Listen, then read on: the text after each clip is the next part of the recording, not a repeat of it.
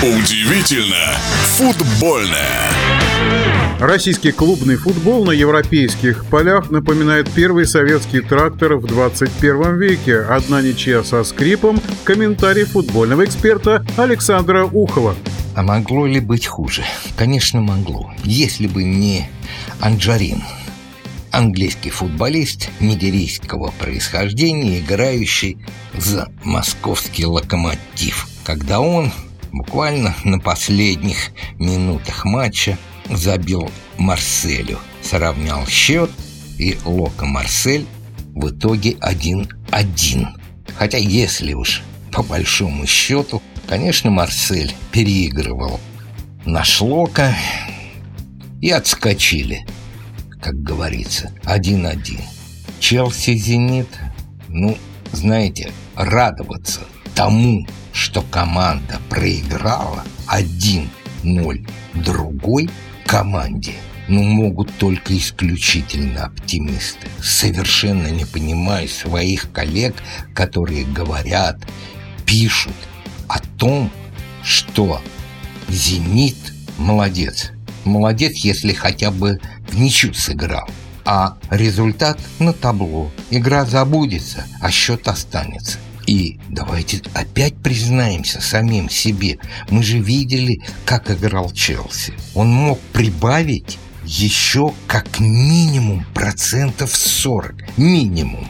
А «Зенит» играл на пределе. И про «Спартак», который уступил Легии. Скажу очень злую шутку, которая ходит среди болельщиков. Один Кастрати обыграл 11 кастратов. Жестко, возможно, несправедливо по отношению к футболистам. Но опять же, игра-то забудется, а счет-то останется. И как Витория может говорить, мы были намного сильнее, мы сделали их. Да ничего вы их не сделали. Начиная с 70-й минуты Легия имела три момента, чтобы забить. И один который случился на 90-й минуте, она не реализовала. А вы, питомцы Руя, Витории, не смогли не забить ни одного. Так что пусть спартаковский тренер возьмет всю вину на себя. И еще одна злая шутка по этим играм в европейских кубках. Футбол придумали англичане – для того, чтобы позорить Россию.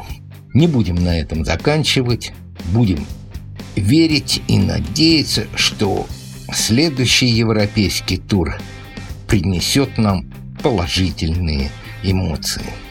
А по-другому нам и нельзя. В нашем эфире был первый вице-президент Федерации спортивных журналистов России Александр Ухов. Удивительно футбольное.